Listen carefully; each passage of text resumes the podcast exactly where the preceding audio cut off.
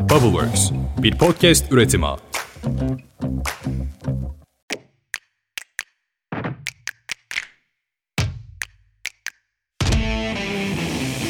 Herkese selam. Bir podcast üretimi olan Bubbleworks Media ve gençlerin kariyer platformu Utol ile birlikte hayata geçirdiğimiz İşte Bir Gün podcast kanalına hoş geldiniz dostlar. Bildiğiniz gibi bu kanalı ülkemizin büyük ölçekli kurumlarından çok değerli profesyonelleri, üst düzey yöneticileri ve özellikle de yeni nesil genç yeteneklerin sorularını cevaplayabilecek bir ortam olarak kurguladık ve bu bölümde de Türkiye Sinayi Kalkınma Bankası ile yeniden birlikteyiz. Türkiye Sinayi Kalkınma Bankası Proje Finansmanı Müdürü sevgili Seda Bayar bizimle. Seda Hanım hoş geldiniz. Nasılsınız? Hoş bulduk. Teşekkür ederim. İyiyim. Siz nasılsınız? Ben de iyiyim. Teşekkür ederim. Böyle proje finansmanı deyince buram buram evet yani geliyor ve ayak seslerini hani vura vura gelen bir konu. Proje finansmanı nedir diye böyle bakıp araştırarak bir şeyler öğrenilebilir mi? Mutlaka en azından fikir sahibi olunabilir ama konu derinlikli bir konu. Bu kanalda da iş hayatına yeni atılacak olan insanlar başta olmak üzere belki de sektör veya birim değiştirecek olan kişilerin de bir şeyleri daha derinlikli bir şekilde anlayabilmesini sağlamayı amaçlıyoruz. O yüzden de böyle bir konuyu sizin gibi işin profesyoneliyle birlikte ele alacağımız için çok mutluyuz diyorum. Kısaca sizi tanıyalım. Ankara doğumluyum. Üsküdar Amerikan Lisesi. Sonrasında İngiltere'de Canterbury'de yer alan Kent Üniversitesi'nde işletme bölümünü bitirdim. Mezun olduktan sonra İstanbul'a döndüm ve Şişecam'da ilk kariyerime başladım. O zamanki ismiyle Finans Kaynakları Müdürlüğü'nde görev aldım. Oldukça yoğun mesaili, öğretici bir 3 yıl geçirdim. Eş zamanlı olarak da bir yandan okulla aram çok açılmasın diye Boğaziçi Üniversitesi'nde Ekonfin programında devam ettim. Ekonomi ve Finans Master programını tamamladım. Mevcut olduğum bölümde konsolidasyon, raporlama konularında aslında tecrübelendim. Sonra tabiri caizse aslında finans sektörüne mutfağından geçmiş oldum, görmüş oldum ve iletişimi daha yoğun, rutinleri olmayan, her projede farklı bir vizyon sahibi olabileceğim ve hep dışarıdan duyduğum aynen sizin söylediğiniz gibi daha böyle güzel gelen proje finansman bölümünü tercih ettim. Burada da sektörde yatırım finansmanları süreçlerine öncülük eden, sektöre yön veren bankaların başında gelen bir isim TSKB. Dolayısıyla bu ismi de bildiğim için açıkçası orada uzman yardımcısı olarak göreve başladım ve 2011'den beri TSKB proje finansmanında görev yapıyorum. Bu dönem dahilinde bir sene boyunca yine TSKB'de Kalkınma Finansmanı Kurumları Müdürlüğü'nde de görev aldım. Nedir Kalkınma Finansmanı Müdürlüğü? Uluslararası kurum ve kuruluşlardan sağlanan fonların temin sürecini yürüten bölüm. Dolayısıyla işte bizim katkı sağladığımız IFC, AIB, EBRD gibi fon sağlayıcılarla uzun süreli yakın iletişimde olup bankanın proje finansmanında kullanılan fonların sağlanmasıyla yükümlü olan departman. Dolayısıyla aslında benim şöyle bir şansım oldu. Bankada hem fon sağlayan hem de sağlanan fonu satan iki farklı uçta müdürlükte. hem geldiğini hem çıktığını görüyordunuz Aynen yani. öyle. İki tarafında artısı, eksisi, bakış açısını almış oldum. Dolayısıyla bu da iş süreçlerime yansıdı. Çok da faydasını gördüğümü düşünüyorum. TSKB'de proje finansmanı müdürü olarak devam ediyorum. Onun dışında evliyim, iki kızım var. Allah bağışlasın. Çok teşekkürler. Kızlarımla büyütmeye çalıştığımız yavru bir köpeğimiz var. Yeni aramıza katılan. Dolayısıyla çok hareketli bir evim var. İşten arda kalan zamanlarda da genelde ailemle beraber olmaya çalışıyorum. Onun dışında yine de zaman kalırsa ki çok az kalıyor. Doğa yürüyüş yapmayı seviyorum ya da tenis oynamayı tercih ediyorum diyebilirim. Anladım vallahi harikaymış. Bu kadar her alanda ciddi bir yoğunluğunuz var ama ne güzel ki kendinizi böyle besleyebilecek olduğunuz kaynaklarınızın olması da bence çok değerli bir şey. Çünkü hep böyle işte üst düzey yöneticilerle işte böyle yoğun çalışan kişilerle bir araya geldiğimizde işte o aileden beslenebiliyor olmak veya arada sırada da olsa yani bir şekilde bir tenis ve benzeri böyle bir şeylerle yan yana gelebiliyor olmak insan hayatında bir hem nefes almalık yer açıyor hem de normal işlerini de daha iyi yapabilmesini de sağlıyor diye düşünüyorum. Şimdi işleri daha iyi yapabilmek de demişken sizin işte bir gününüz nasıl geçiyor? Ne gibi görevleriniz var? Ne gibi sorumluluklar var? Biraz böyle Seda Bayar güne başladığında nelerle aslında mücadele veriyor? Biraz onları dinleyelim. Tabii aslında öncelikle çalıştığım kurum TSKB ne yapar ondan başlamak gerekir. Çok detaylara girmeden çünkü dediğiniz gibi bir önceki bölümde Melis Hanım çok güzel özetlemişti ama en azından proje finansmanla bağlantılı olan bölümlerin üzerinden bir geçmek isterim ki anlam karmaşası olmasın. Hı hı. Türkiye Sanayi Kalkınma Bankası ilk ve tek özel kalkınma bankası ve Türkiye'nin kapsayıcı ve sürdürülebilir kalkınmasına destek olmak amacıyla kurulmuş, uluslararası işbirlikleri olan, finansman ve danışmanlık hizmetleri sağlayan bir banka. Mevduat bankası değiliz. Dolayısıyla uluslararası işbirliklerimiz dahilinde tematik fonları projelerin finansmanında kullanıyoruz. Daha da net olması için bu tematik fonlar neler olabilir? Birkaç örnek vereyim. Yenilenebilir enerji, rüzgar enerji santralleri olabilir, güneş enerji santralleri olabilir, kaynak verimliliği projeleri, enerji verimliliği, değinen projeler ve de sosyal tema da olabilir. Sosyal temalarımız arasında da kadın istihdamı, cinsiyet eşitliği, mülteci yoğun bölgeler gibi farklı sosyal temalarımız da mevcut. Tam bu noktadan sonrasında geri dönersek eğer proje finans müdürü olarak ben sorumluluklarda başlıca aslında proje değerlendirme, yeni yatırım trendlerini takip etmek, mevcut müşterilerin talep ve kredi süreçlerinin takibini yapmak diye genel bir şekilde söyleyebilirim. Bize gelen her yeni bir proje yeni bir sektör demek, yeni bir yatırım planı demek ve bizi her zaman çok heyecanlandırır. Dolayısıyla rutinlerimizden dışarı çıktığımız ve gündemi çok yoğun günler yaşarız proje finansmanında. En önemli şey aslında bankacılık deyip geçmemek lazım. Yatırım bankacılığı çok daha farklı. Projeyi sadece finansal açıdan değerlendirmekten ziyade biz projenin çevresel, sosyal ve teknik değerlendirmesinde çalışırız. En önemli farkımız budur proje finansmanında. Bu konu yatırımları örnek limanlar, enerji projeleri, fabrika yatırımları, otel yatırımları, havalimanı projeleri, altyapı ve satın alım projeleri gibi akla gelmesi gerekiyor. Genel kurumsal kredi ya da bireysel krediler gibi faaliyetten ziyade çok daha büyük montanlı proje kredileri çalışıyoruz. Tabii montan büyüyünce her proje içinde kendi sektörünü inceleyip hukuki, çevresel, sosyal ve teknik anlamda uzman danışmanlarla çalışıyoruz. Projeyi detaylı anlamaya çalışıyoruz. Etkileri çok büyük olan projeler. Ticari bankacılıktan en önemli farkımız da bizim uzman kadromuz. Danışmanlık hizmetlerimizin kaynağını da bu farklılıkla ortaya koyuyoruz. Banka içinde mühendislerimiz var, sosyal uzmanımız bulunuyor. Her projeye özel çalışıp saha ziyaretleri ve birçok görüşmelerle projeyi sadece nakit akım projeksiyonundan öte çevresel ve sosyal etki analiziyle değerlendiriyorlar. En önemli kalıp bu aslında. Direkt banka tarafında faizlere ya da işte getirisine, proje nakit akışına, firmaya getirisine, bankaya getirisinden öte çevreye ve sosyal gelişime etkisi analizini yaparak biz değerlendiriyoruz. Ve yatırımcılarla dirsek temasında olup aslında sektörü yakından takip etmemiz gerekiyor bunları yapabilmek için. Oldukça dediğim gibi yoğun bir gündem var. Her an akışta olduğumuz, zaman termini olan iletişimin çok ön planda olduğu bir iş. Müşteri ve yatırımı odağımızda tuttuğumuz mesailer geçiriyoruz aslında genel anlamda. Anladım harika. Peki bu işi tabii ki böyle hani anlatıyoruz. İşte şunları yaptığınızdan bahsediyorsunuz. Buradaki o fonların hem geldiğini hem gittiğini görüyorsunuz. Tabii ki bu birkaç kelimeyle birkaç saniye veya dakikada ağızdan çıkıyor ama çok aslında zor ve uzun olan süreçler. Çetrefilli Aynen yani. ve uzmanlık gerektiren Kesinlikle aslında. çok da regülatif alanlar yani hem bütçe büyüdükçe bankacılıkta aslında sorumluluklar da tabii ki çok çok daha da artıyor. Bu da bence şeyi de getiriyor yani bunu yapabilecek olan bir insanın ne gibi yetkinlikleri olmalı? Hangi alanlarda uzman olmalı? İşte o kişide ne gibi özellikler bulunması gerekiyor? Biraz da onları konuşalım dilerseniz. Tabii ki. Şimdi tanımladığım aslında gündemden yola çıkabiliriz. Orada görev ve sorumlulukları severek yerine getirmek bence her işte en önemli şey. Dolayısıyla yeteneklere de biraz bağdaştırarak iletişim becerisinin yüksek olması gerekiyor. İletişimin her zaman ön planda tutulması gerekiyor. Banka içinde proje değerlendirmesi anlamında birçok departmanla çalışıyoruz. Bu kapsamda dış müşterilerimizin yanı sıra iç müşteri memnuniyeti kazanmak ve onların taleplerini yerine getirmekle de yükümlüyüz. Süreçleri doğru yönetmeliyiz. Doğru çözümlere ulaşabilmek için de açık ve şeffaf iletişim olmazsa olmazımız. İkincisi çok yönlü bakış açısı. Şimdi çevresel, sosyal, teknik, hukuki tüm bu danışmanlarla çalışıyoruz dedik. Bunların hepsi projeye farklı vizyonlar katan farklı etkenler. Dolayısıyla bu her vizyona sahip olabilmek, öğrenme isteğinin olması, merak uyandırması diğer aranan bir özellik proje finansmanında. Her projede farklı bir sektör, farklı bir yapı kuruluyor. Hiç yeknesaklık yok, hiçbir rutin yok. Kaç yıl geçerse geçsin her projede uzmandan müdüre kadar bizim öğrenme eğrimiz devam ediyor. Ve bu öğrenme süreci de en büyük motivasyon aslında. Proje finansmanında kıdem olarak hiçbir zaman öğrenme eğrisinin sonuna gelinmiyor. Her projede farklı bir yapı kurgulandığı için yeni bir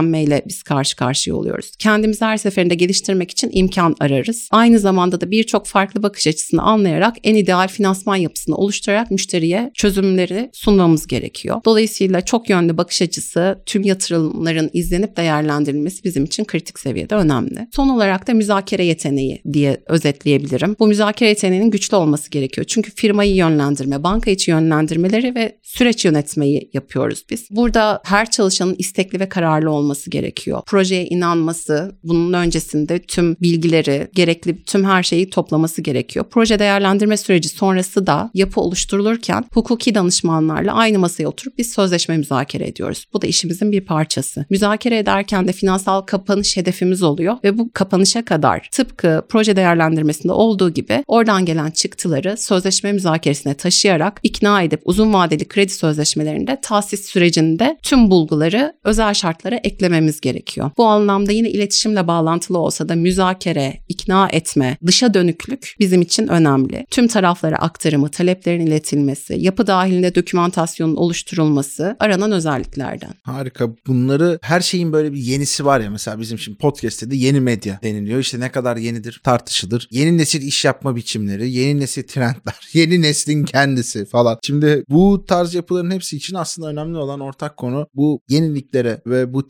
trendlere uyumlanabilmek. İşte dünya meselelerinde bir çözüm ortağı olabilmek ki aslında TSKB benim gerçekten gördüğüm en dünya meselelerine odaklanan firmalardan bir tanesi. Yani bunu burada bölümde karşılıklıyız diye de söylemiyorum. Yani pek çok kurumun sürdürülebilirlik raporu var ama işte ne yapıyorlar? O raporun içerisinde bir sürü mış gibi hikayesi anlatılıyor. Yani bunu bir önceki bölümde de şey yapmıştık. Şimdi siz de burada tekrar anlatınca yeniden o anılarım da canlanıyor. Bunu gündemine alan bir yapı var aslında. Yani gündemine alan derken ana iş kolu büyük oranda bu tarz yerlerle de kesişiyor. Bence o yüzden de ayrıca önemli bir konu. Şimdi hani yenilerden bahsetmiştik. TSKB yeni iş dünyasının dinamiklerine özellikle bu proje finansmanı açısından nasıl ayak uyduruyor? Orada aslında bizim motive eden faktörler var. Yine bu şekilde devam eden. Ülkenin kalkınmasına olan katkıyı izleyebilmek. En büyük motivasyonumuz bizim bu. Finansman sağladığımız her proje Türkiye'nin üretim, altyapı, enerji gibi sektörlerine direkt katkı sağlayan, sürdürülebilir kalkınma için değer yaratan projeler. Çevreye duyarlı bankacılık anlayışımız var. Bunu söylediğiniz gibi tüm yayınlarımızda takibini yapıyoruz, raporlamasını yapıyoruz ve geleceğe dair de aslında yaşanabilir bir dünya bırakma sorumluluğu bizde her departmanda var. Proje finansmanda biraz daha ağır çünkü aslında finanse ettiğimiz, destek verdiğimiz projelerin bu kapsamda olmasını talep ediyoruz. Ülke hedeflerine katkı sağlamak, yeşil dönüşüm kapsamında gerçekleşecek yatırımlara destek verebilmek sektörde önemli ve etkili hissettiriyor. Bu çok büyük bir motivasyon kaynağı. Büyük montanlı finansman yapıları konuşulduğu için her konunun uzmanıyla birlikteyiz. Projeye özel analiz yapılıyor. Kendimizi geliştirme fırsatı yakalıyoruz. Yani ilk söylediğimde aslında dışarıya dönük yaptığımız bir etki analiziyken ikincisinde biraz daha içselleştiriyorum. Kendimizi geliştirme fırsatı yakalıyoruz. Öğrenme sürecimiz her gün tekrar başlıyor. Dış dünyaya katkımız olduğu kadar insan kaynağımıza da gelişme imkanı sağlıyoruz. Sürekli akışta olmak çalışmanın aslında en büyük motivasyonu. Rutin dışına çıkmak, her gün yeni bir bilgi öğrenmek, farklı vizyonlar elde etmek ve aslında tüm bu yaptığımız çalışmaları ülkeye hayırlı olacak bir yatırıma inandığımız için çabalamak uzun mesai saatleri boyunca bu en büyük mutluluk kaynağı bence. Yaptığımız işi sıradan bir bankacılıktan farklı olarak sadece finansal göstergelerle değil aslında projenin yöre halkını, arazisindeki bitki örtüsünü, etrafta yaşayan hayvan türlerini de değerlendirmeye alıyoruz ve bunları gerçekten tüm komite süreçlerimizde, tahsis süreçlerimizde uzman kişilerle tartışarak devam ettiriyoruz. Sadece raporlarda kalmıyor, dokümantasyonlara taşınıyor. Tüm bu analizler yapılan işe değer katıyor ve iyi hissettiriyor. Uzun vadeli varsayımlarda bulunduğumuz projelerin de performansını izlemek, gerçekleşmelerini takip etmek proje finansörlüğünden çok daha ileri bir boyutta motivasyon faktörü bizim için. Yani aslında mesele yalnızca bir projeyi finanse etmek değil. Yani yapmış olduğumuz bu finanse etme sürecinin de ne gibi çıktıları olacak ve konu nereye doğru gidecek buna da ciddi bir şekilde bir inceleyip sık dokuma durumu söz konusu. Aynen. Etki alanını mümkün olduğunca geniş tutup aslında onun değerlendirmelerini çok sıkı yapıyoruz. Süper aslında bu bence bizi yine önem verilen bir konuya doğru da götürüyor. Kurumların kültürel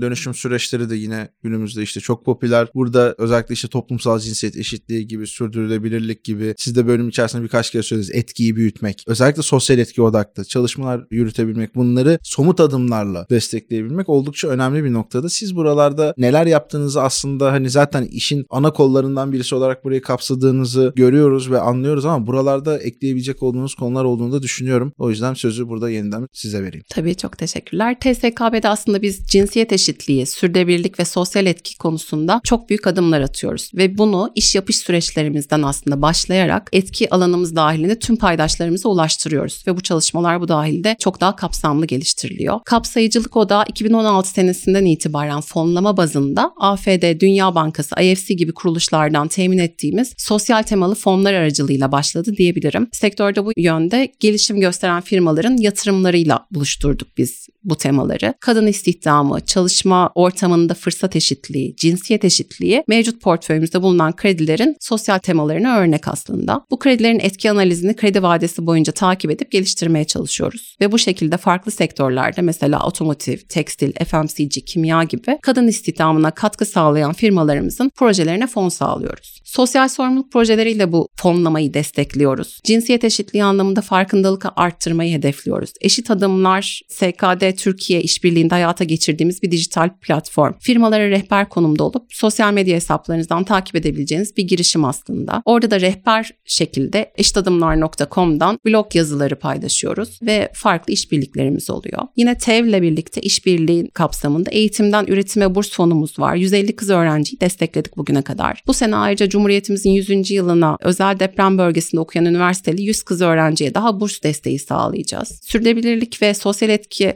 odaklı çalışmaları her projede ayrı değerlendiriyoruz ve her proje için SK kredi modelini kullanıyoruz aslında. Hangi sürdürülebilir kalkınma amacına yönelik veriliyor bu kredi anlamında. Bu şekilde müşterilerimize teknik, çevresel, sosyal konularda bilgi birikimimizi ve aksiyon planımızı da aktarma şansımız oluyor. Sadece kredi vermekten öte danışmanlık şapkasıyla da aslında bu fikirleri aktarıyoruz. Ve mevcut durumda bizim SK bağlantılı kredilerin portföydeki oranı %92. Oldukça yüksek bir oran. Bankamızın hedeflerini belirlerken de tüm bu başlıkları içerecek birçok hedef belirlemekle birlikte gerçekleşmelerini de titizlikle raporluyoruz. Web sitesinden yine sizin söylediğiniz gibi aslında entegre rapor, sürebilirlik raporlamalarımız bizim birçok uygulamamızı içeriyor. Çok daha detaylıca orada ulaşabiliyorsunuz. O raporlamalara oldukça önem gösteriyoruz ve farklı ödüller de kazanıyoruz aslında bu raporlamalarımızla. Harika. O ödüllerin hak edildiği belli. Şimdi yavaş yavaş böyle bölümün sonuna doğru da geliyoruz. Orada daha önceki bölümlerde aslında bizim bir tane daha bir serimiz var birbirimizi anlayabiliriz diye. Orada daha çok kurum nezdinde soruyorduk. Siz tabii ki yine burada kurum nezdinde bir cevap vermek isterseniz başımızın üstüne çok da keyifle hem yer veririz hem dinleriz ama özellikle proje finansmanı açısından konuyu ele almamız daha iyi olacaktır. Şimdi bu alanda kurumlar bünyesini alacak olduğu yeni nesil genç yeteneklerden, yeni kariyerine adım atan çalışanlardan neler bekliyor ve aslında bu kişiler de gençler de böyle bir alana doğru adım atarken kendilerini nasıl geliştirmeliler, ne gibi konulara hazırlıklı olmalılar? Kurumların gençlerden beklentileri aslında yeni iş dünyasının dinamiklerini oluşturuyor. Çok hızlı bir akış var. Buna değişime ayak uyduran, fırsatları yakalayan, sistemli adımlar atarak kariyerinde ilerleyen gençler ön plana çıkıyor genelde. Yapılan görevden bağımsız adayların çok yönlü olması bekleniyor. Hem bakış açısı hem düşünce anlamında. Gelişim odaklılık aranıyor. Merak en büyük motivasyon. Çok yönlü değerlendirme, proje finansmanı özelinde konuşursak bunlar önemli oldukları için ortaya çıkıyor. Öğrenme isteği olduğunda ancak harekete geçirilebiliyor. Yetenekleri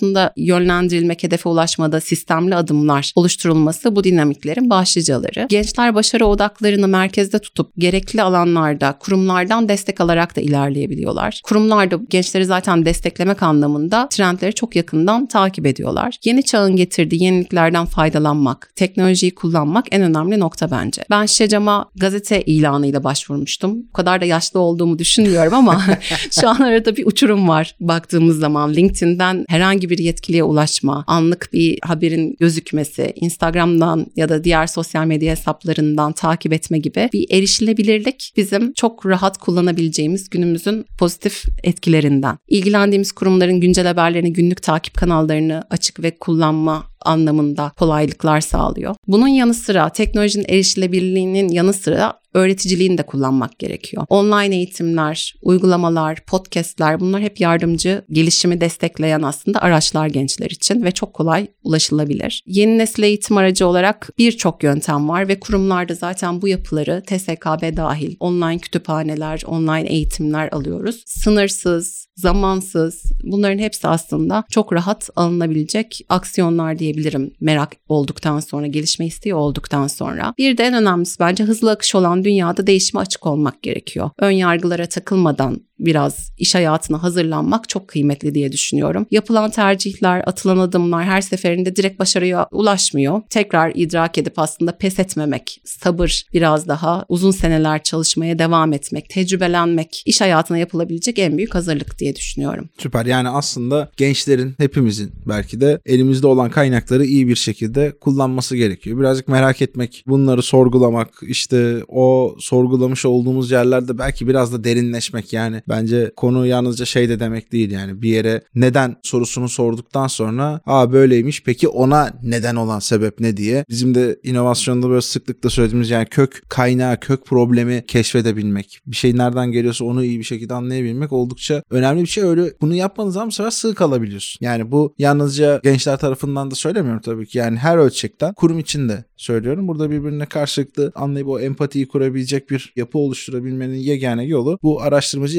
yaklaşımdan geçiyor ki biraz önce de saydığınız gibi artık işte 50 tane yani sayısız kaynak var. Hatta ChatGPT'yi hani ana bir bir kapı gibi düşünürseniz onun ardından zaten belki milyarlarca kaynağa doğru hızlı bir geçiş oluyor. Süper. O zaman geldik son sorum. Son sorumuz çok net bir soru. Normalde diyoruz ki ben neden sizin kurumunuzda çalışmalıyım? Bu soruyu şu şekilde revize ediyoruz burada. Ben neden sizin departmanınızda çalışmalıyım diyen birisine aslında cevabınız ne olurdu? Ve son olarak da sizin buradaki potansiyel adaylarda mutlaka şu özellikleri görmek isteriz diyecek olduğunuz 3 özellik diyeceğim ben ama siz ister 2 söyleyin ister 13 söyleyin. Siz nasıl arzu ederseniz. Bu aslında benim en sevdiğim soru çünkü doğru bir cevabı yok, ideal bir cevabı da yok. Herkesin kendisini aslında düşünerek karar vermesi gereken, kendi yeteneklerini, beklentilerini ön plana çıkartarak karar vermesi gereken bir durum. Ancak proje finansman özelinde ben hani en azından belirli yetenekleri, beklenen yetenekleri, kişisel özellikleri aktarabilirim. Fakat onun hepsinin başında çalışacağımız kurumu seçerken aslında yapacağımız iş, işi seçerken ve hizmet etmek istediğimiz sektörü de belirlerken ideallerimizin çerçevesini çizmiş oluyoruz. Ve farklı bakış açısının olabilmesi, ön yargıların kırılabilmesi, çok yönlü düşünebilmemiz için de aslında öncelikle TSKB kurum olarak kendi içinde içselleştirmek gerekiyor. Hangi hedeflere hizmet ediyor, hangi vizyonla faaliyet gösteriyor, proje finansmanı bunların ne kadarını nasıl yapabiliyor? Bunları aslında çok detaylı bir şekilde anlayıp içselleştirmek birinci adım diye düşünüyorum. Etki alanınızın aslında ne kadar büyük olabileceğini, doğru adımlarla da ne kadar büyük bir kalabalığa dokunabileceğimizi biz özetlemiş olduk aslında bu proje finansmanın sürecinde anlatırken. Bunun bir örneği olabilmek için aslında ben aktarım yapmak istedim. Açıkçası TSKB'nin ben parçası olmaktan gurur duyuyorum ve her gün de keyifle çalışıyorum. Öncelikle bu motivasyon olmadan zaten proje finansman tarafında bu kadar yoğun mesai ve bu kadar risk ve zaman termini altında çalışmak oldukça zor. Ama TSKB 73 yıldır faaliyet gösteren bir banka. Güçlü bir kurum kültürü var. Kendini sürekli yeniliyor, geliştiriyor. Türkiye'nin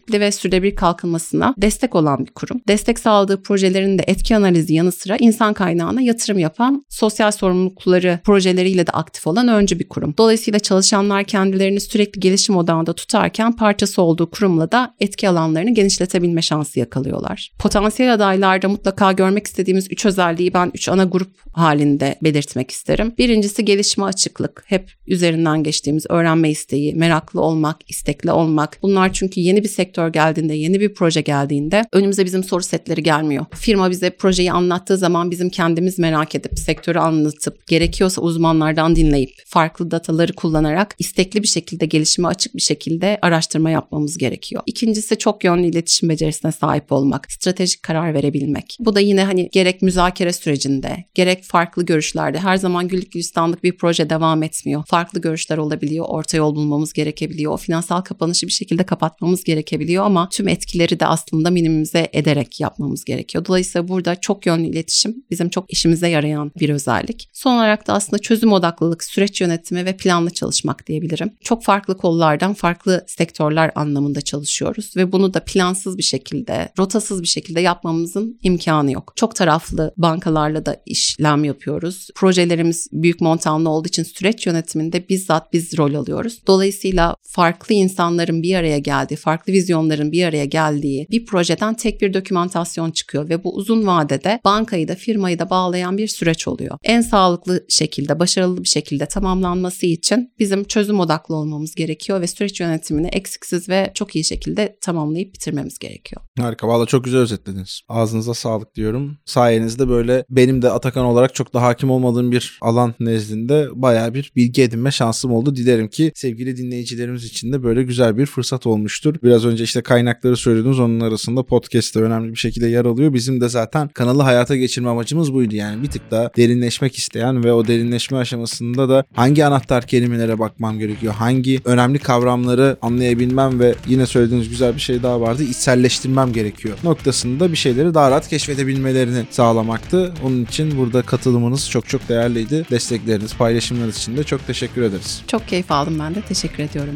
Çok sağ olun. Evet sevgili dinleyiciler bir sonraki bölümde yeniden buluşuncaya dek kendinize çok iyi bakın. Sağlıkla, merakla ve yenilikle kalın. Görüşmek üzere.